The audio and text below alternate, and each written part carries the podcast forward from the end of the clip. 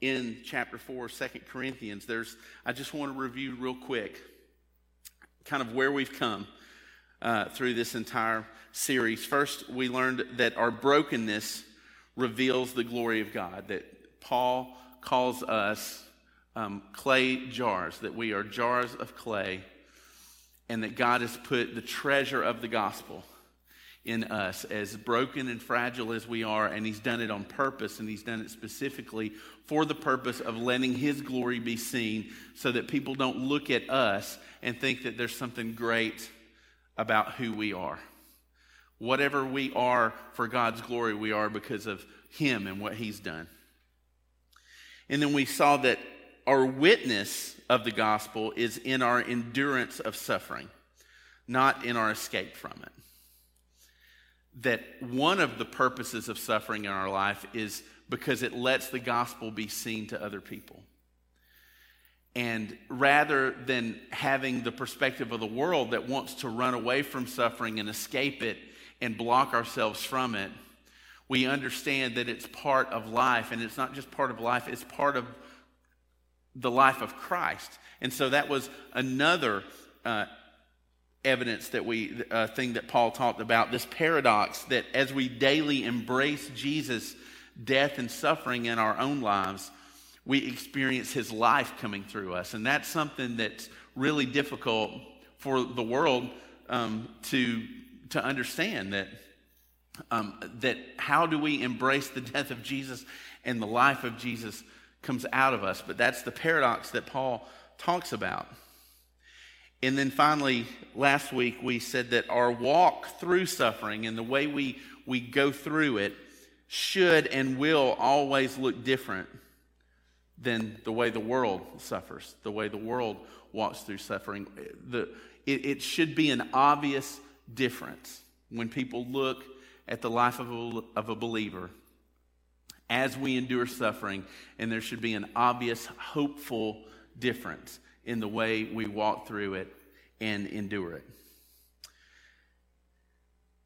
You know, I, I've thought about a lot of people through this series, and um, and I know some of you have experienced and know um, so many of the people over the past. It seems like the past two or three weeks in our community, there's just been so much tragedy happening around us, and especially with young folks, students in our colleges and in our high schools that have uh, lost their life, what we would say prematurely.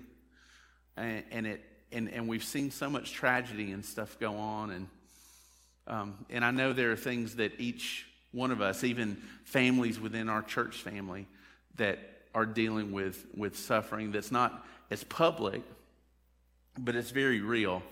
And I don't know if, I'm sure most of you identify with the struggle it is to want to say something when somebody that you love and care about is suffering. And you, and you want to say something encouraging. You want to give them some kind of truth. You want to say something that's going to make them feel better.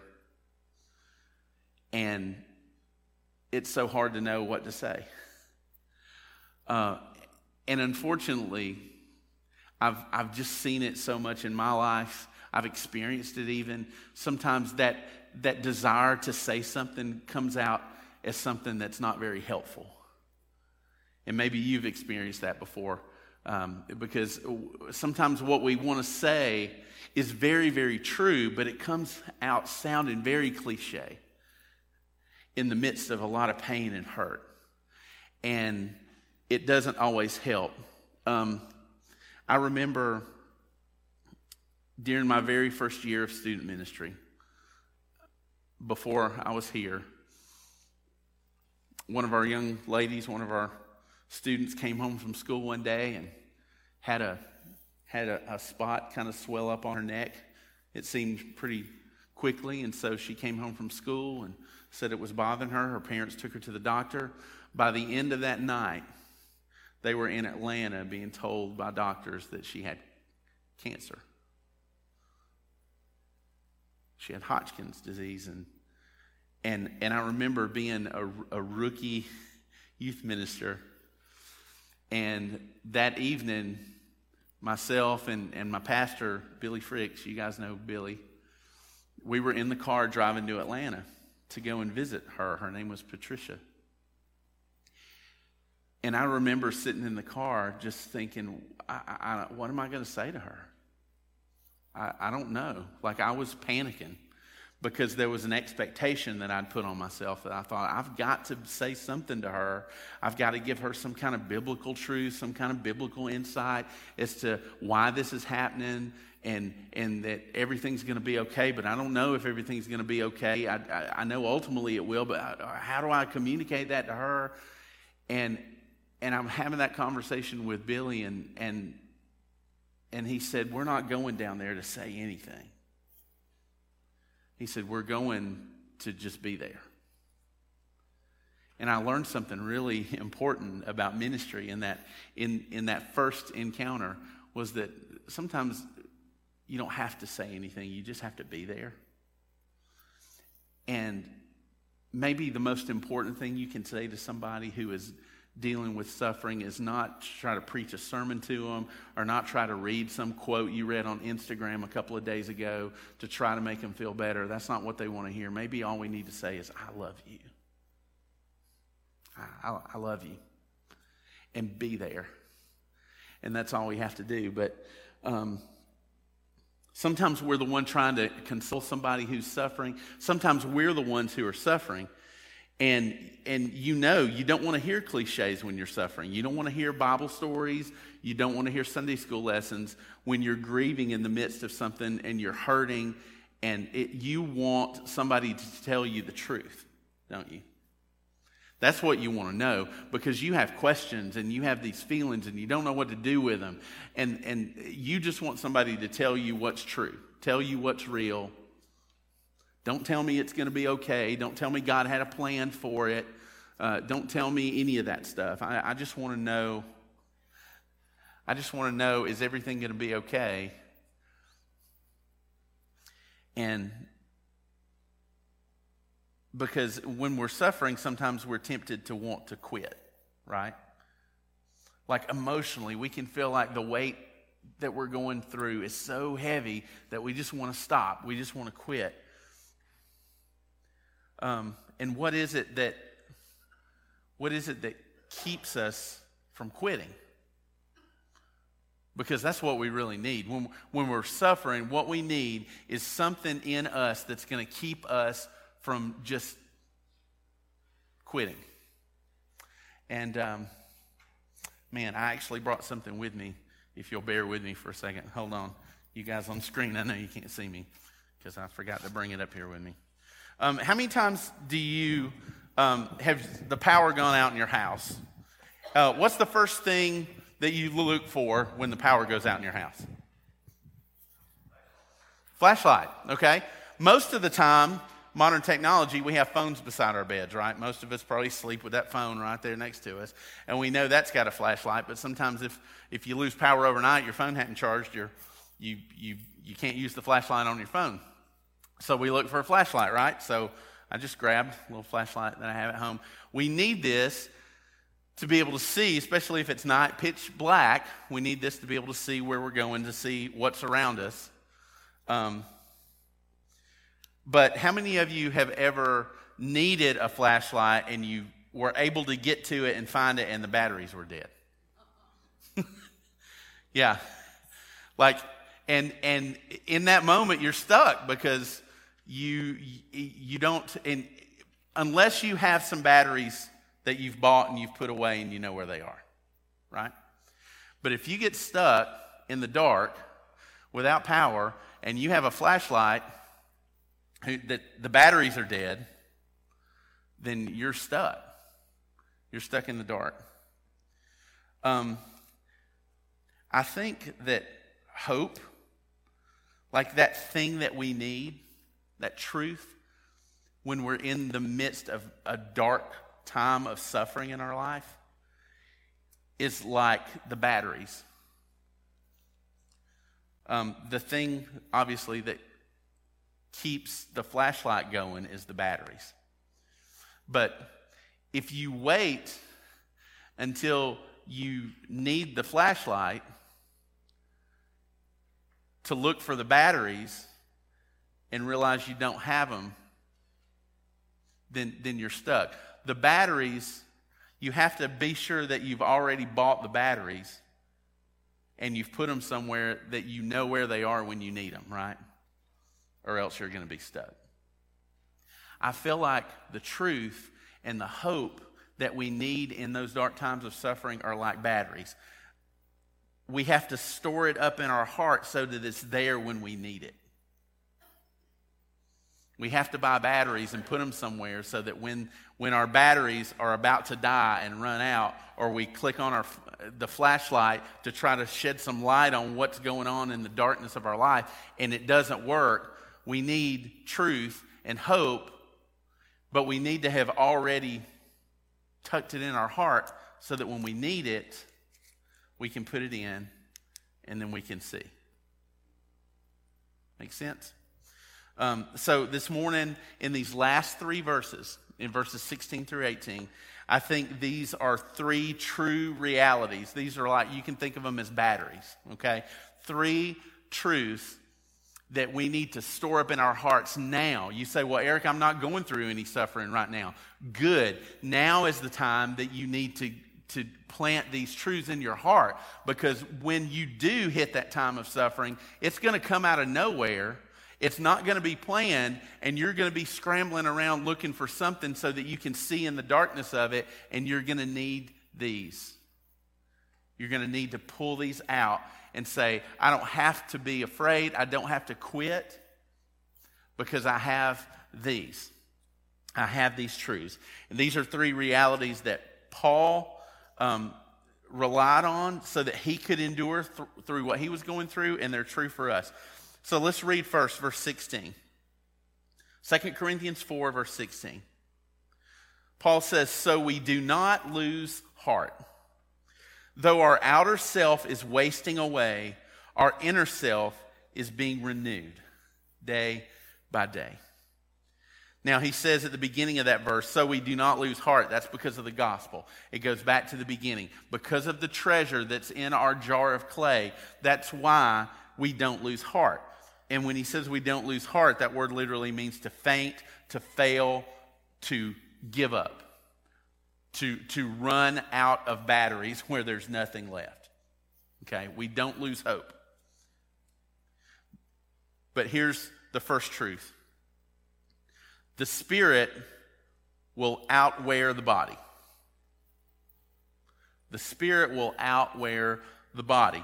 He says, though our outer self is wasting away, our inner self is being renewed day by day two opposites outer body continually falling apart, inwardly being renewed every day.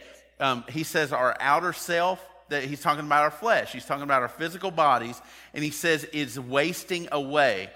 It's in a constant state of decay.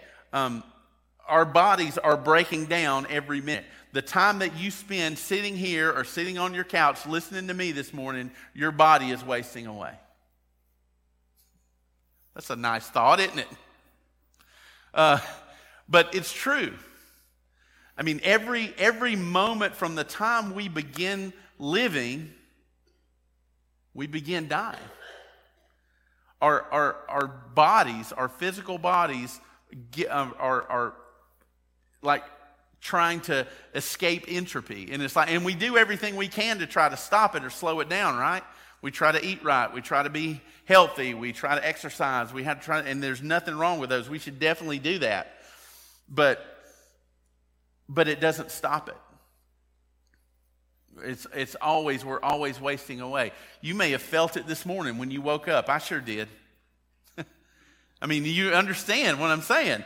Physically, and it's not just, Paul is not just talking about the trauma that he's enduring because of persecution that's going on in his life. And, and there are obviously traumatic events in our life that maybe amplify or speed up that process of wasting away, right?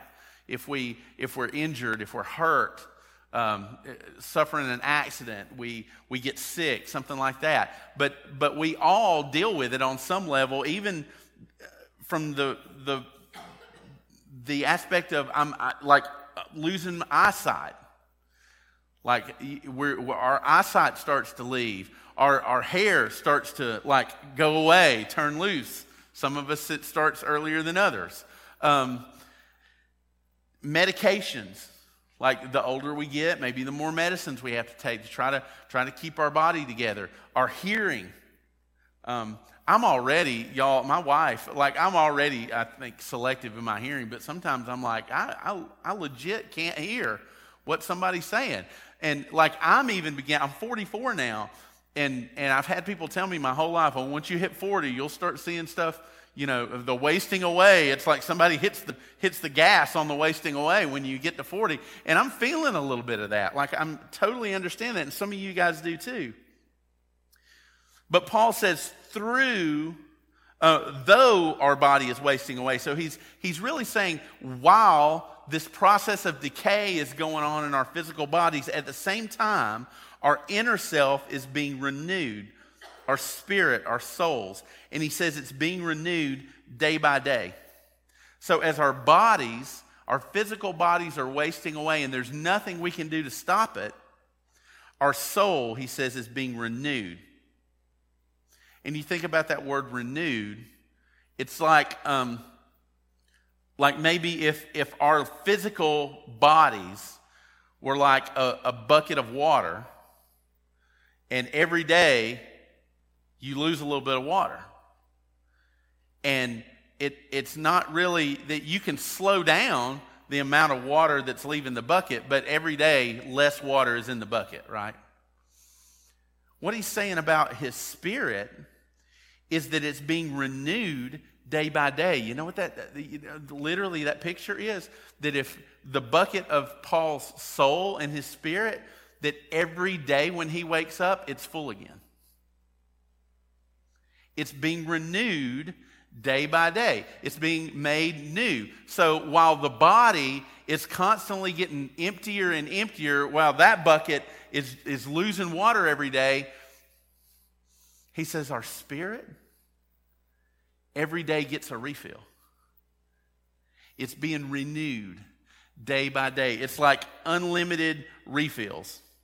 Um, and, and we may see him say that and say, How does he say that? Where does that refill come from then? like, if our bodies are wasting away, what keeps refilling his spirit? What's the answer? It's, it's the treasure. It all goes back to the treasure in the jars of clay. It's the gospel. He says the truth of the gospel is what keeps our soul and our spirit renewed day by day. Okay? So the spirit will outwear the body. It's going to last beyond. When our bodies wear out and, and stop living, our spirit continuously being renewed every day through the gospel. Now look at verse 17. For this light momentary affliction is preparing for us an eternal weight of glory beyond all comparison. Now, this, I'm just going to tell y'all, uh, studying this, this passage, you know, you have those list of favorite Bible verses. Um, this one, this week, I'm, I'm adding to my list as like if somebody asks me, what's your favorite, what your, some of your favorite Bible verses? This is one because um, the way Paul writes this verse and what he says is so um, remarkable to me. Um, here's truth number two the future will outweigh the present. The spirit will outweigh the body, and the future will outweigh the present. He's already alluded to in that last um, set of verses that we looked at last week that there's a future hope that we hold on to. But look at what he says about his affliction. What does he call it? Light and momentary affliction? Are you kidding me? Do you guys remember early in this series when I read to you his description of all the things that he was going through? I don't think I would call that light or momentary. It, it, it, was, it was long. His entire life from the time he surrendered to, to Christ was, was a struggle. And it was not light. Like he suffered sickness and persecution and near death several times. I don't think any of us would call that light affliction. But what he's doing in this verse is he's, he's comparing the affliction that he's suffering now to the glory that he's going to experience later. So, this is what I want you to do. We're going to put verse 17 back up, and I want to show you just this remarkable way uh, that Paul does this. And hopefully, you can see the different colors.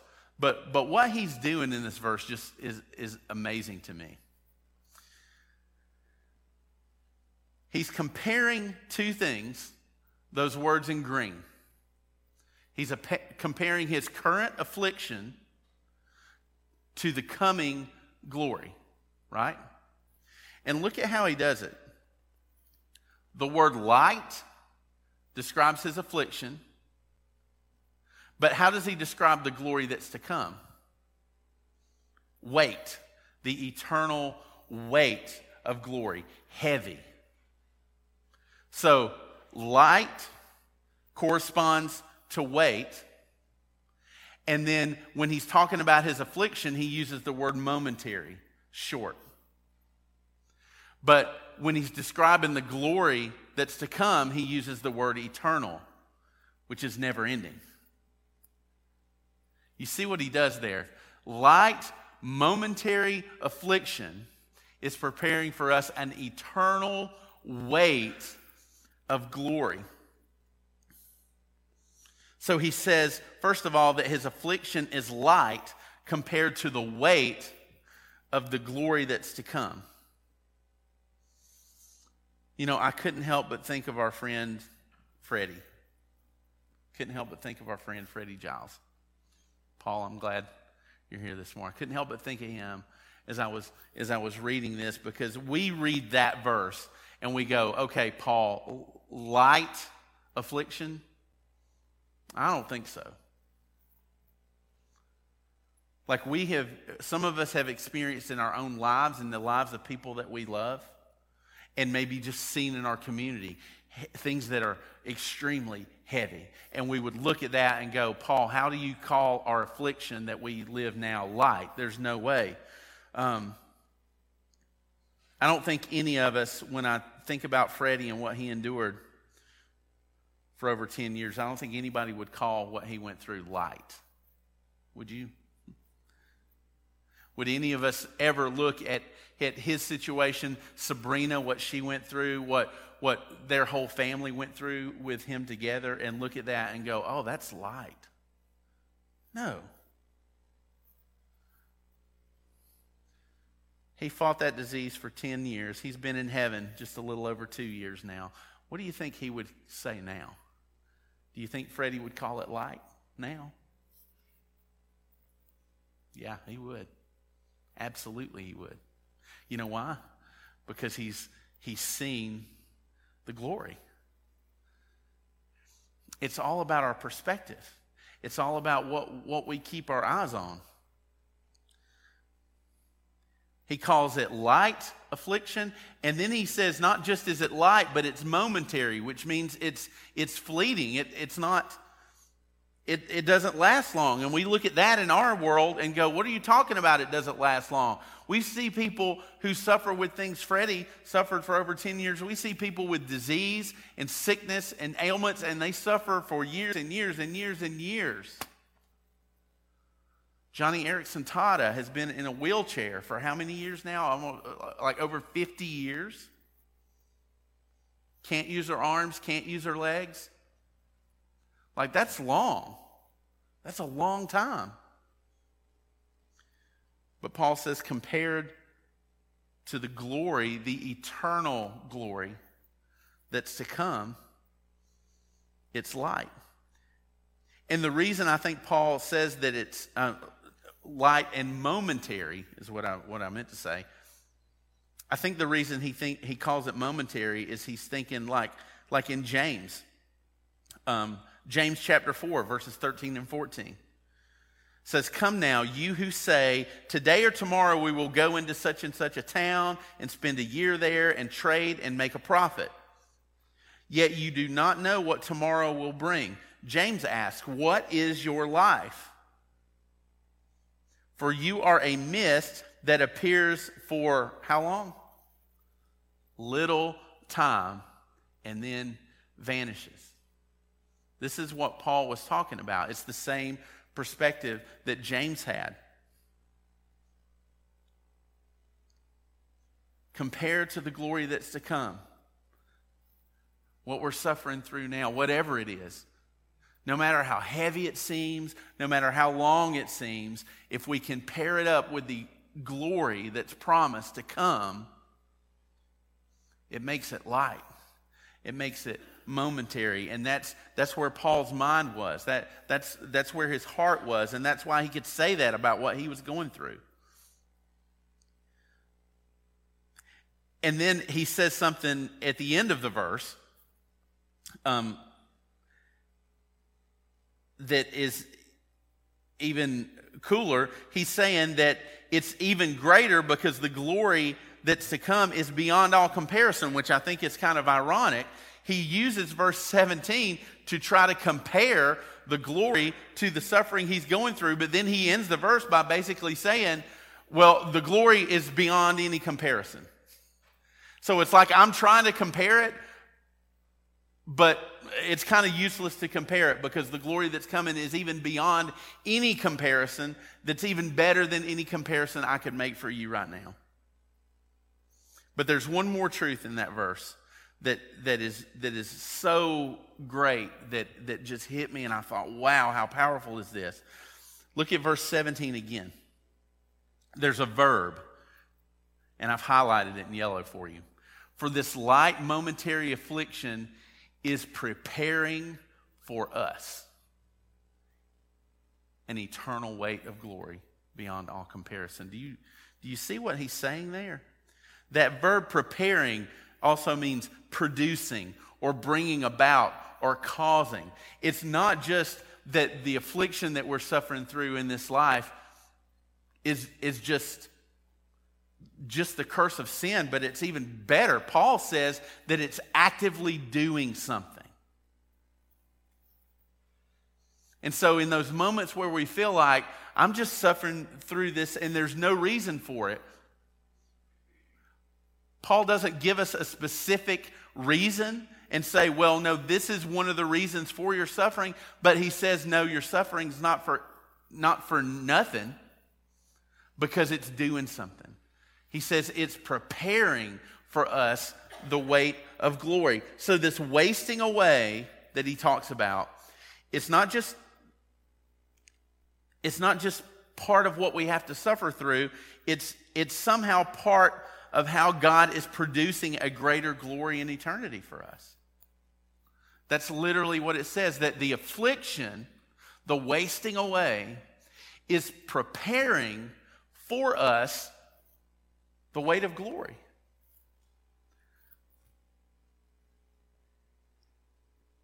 Listen to um, 1 Peter. Let me read 1 Peter chapter 1 verses 3 through 7. I, wanna, I want you to focus on kind of the, the middle end of it, but I want to read it all in context.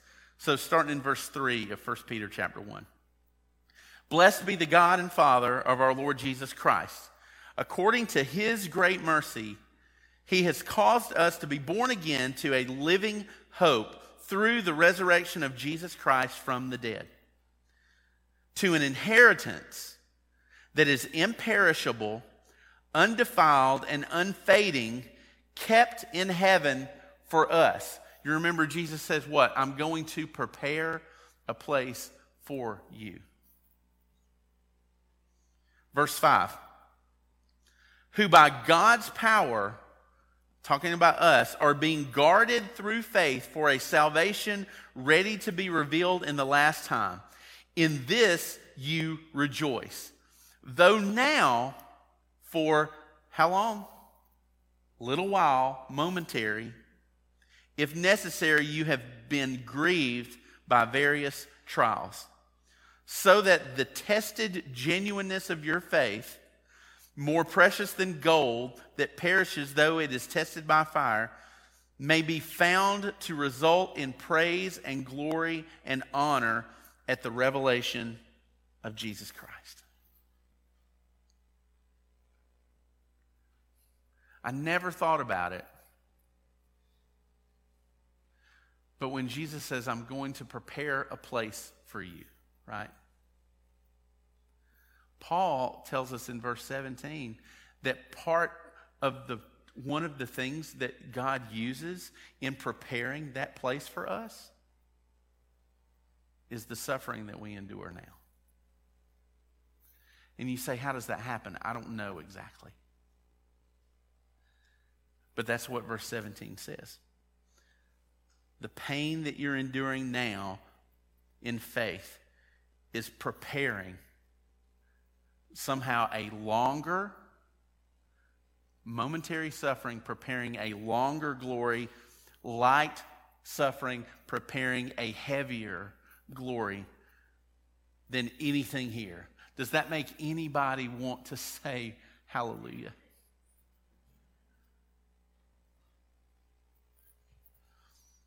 First Corinthians 4, verse 18.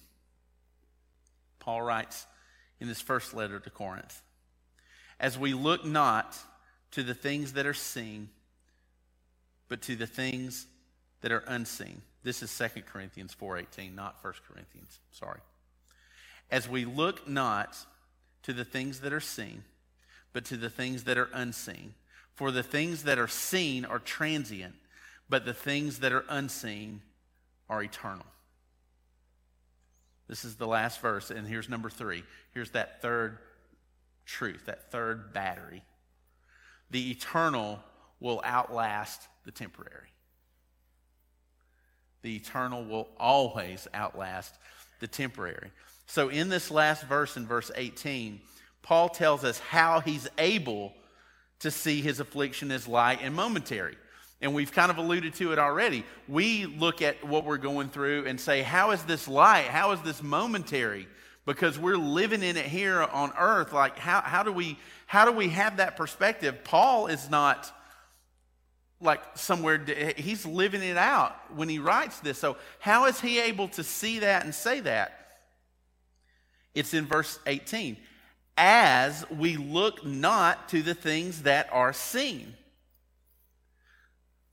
The key to being able to, to say those things is, is what are we looking at? What are we, what are we putting our eyes on? And, and what are we seeing? It's when we only look at what we can see that the suffering seems long and heavy, right? If our perspective is just earthly and this is all we can see, of course we're going to look at it and it gets and the more we we dwell on our suffering, the longer it gets, right? And the more we dwell on it and look at it, the more heavy it becomes. But he says the, the, the way I'm able to see it as light and momentary is because that's not what I'm that's not what I'm looking at. I'm not looking at what's seen because what's seen, we look around at what we see and it's and it's falling apart.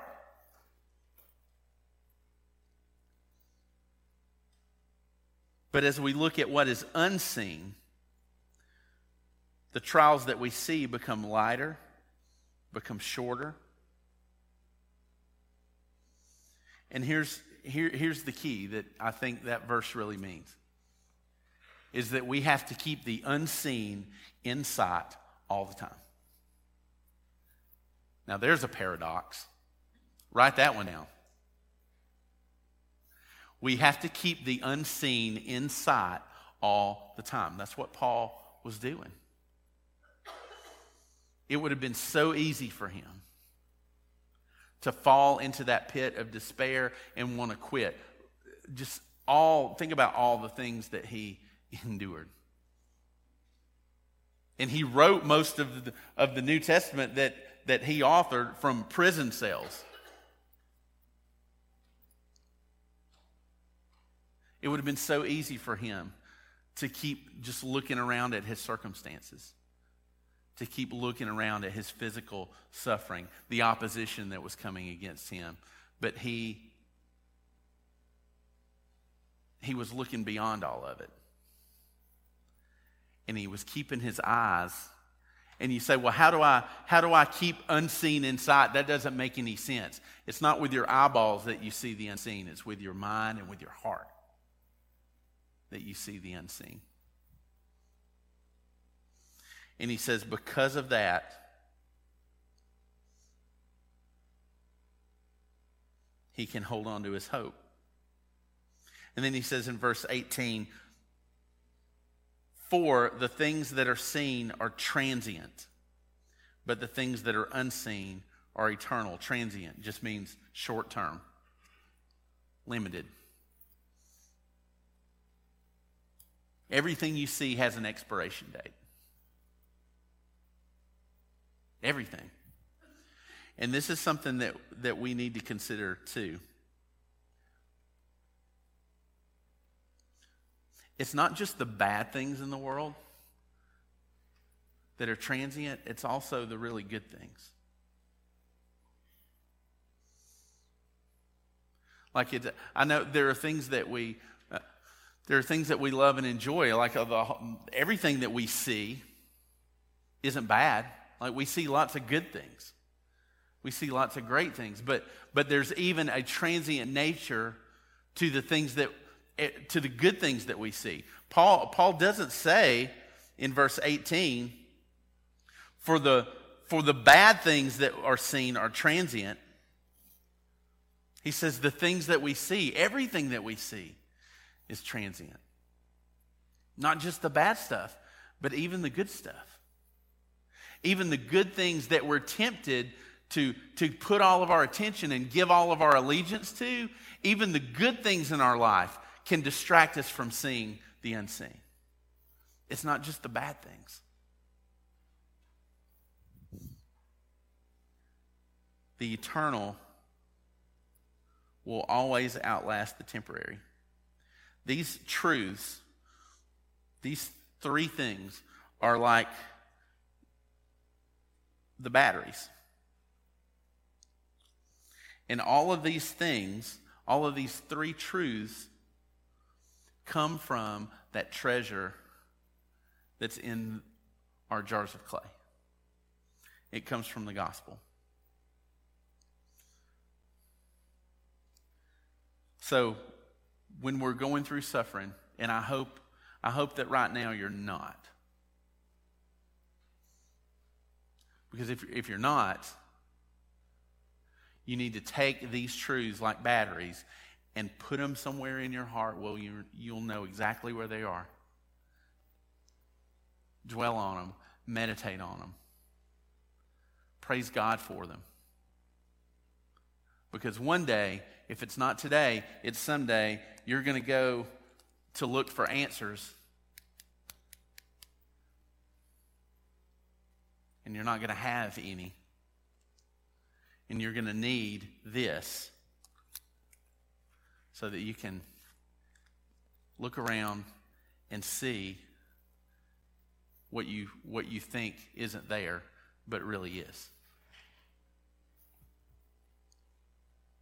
And all of this comes from the gospel. Without the gospel and without the decision that we make to trust and believe the gospel and give our lives to it, it's like having a flashlight with no batteries. Without a relationship with Jesus, there's nothing there's nothing to put in it when you're ready to quit.